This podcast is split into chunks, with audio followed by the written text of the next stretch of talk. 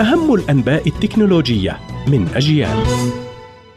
إليكم نشرة التكنولوجيا من أجيال. أهلا بكم. شركة أبحاث الذكاء الاصطناعي المشهورة أوبن اي اي تستعد لإطلاق نموذج جديد للغة في إطار سعيها للهيمنة على هذا المجال الصاعد. وأفادت تقارير بأن نموذج اللغة الجديد سيتاح للجمهور وسيكون مفتوح المصدر ولكنه من غير المرجح أن يكون منافسا لنموذج اللغة الكبير GPT الذي أحدث ثورة في مجال الذكاء الاصطناعي التوليدي وأدى إلى جعل جعل الذكاء الاصطناعي التوليدي الاتجاه التقني السائد اليوم إذ تتسابق جوجل وميتا وسناب لإنشاء تطبيقات منافسة. منظمة الصحة العالمية تدعو إلى توخي الحذر عند استخدام تطبيقات الذكاء الاصطناعي في مجال استشارات الرعاية الصحية وذكرت أنها متحمسة لإمكانيات الذكاء الاصطناعي ولكن لديها مخاوف حول كيفية استخدامه لتحسين الوصول إلى المعلومات الصحية بصفته أداة لدعم اتخاذ القرار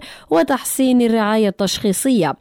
وأضافت أن البيانات المستخدمة في تدريب الذكاء الاصطناعي قد تكون متحيزة وتعطي معلومات مضللة أو غير دقيقة ويمكن إساءة استخدام النماذج لتوليد معلومات مغلوطة.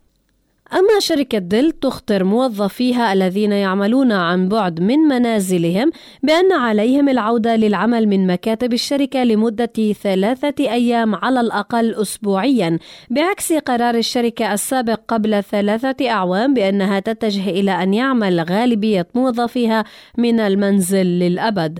عقب تفشي وباء فيروس كورونا في 2020 وما بعده. ويعتقد أن القرار يأتي كسياسة لدفع جزء من الموظفين إلى ترك الشركة عوضا عن تسريحهم بشكل جماعي في ظاهرة باتت منتشرة في الشركات التقنية منذ العام الماضي لتراجع الاقتصاد العالمي.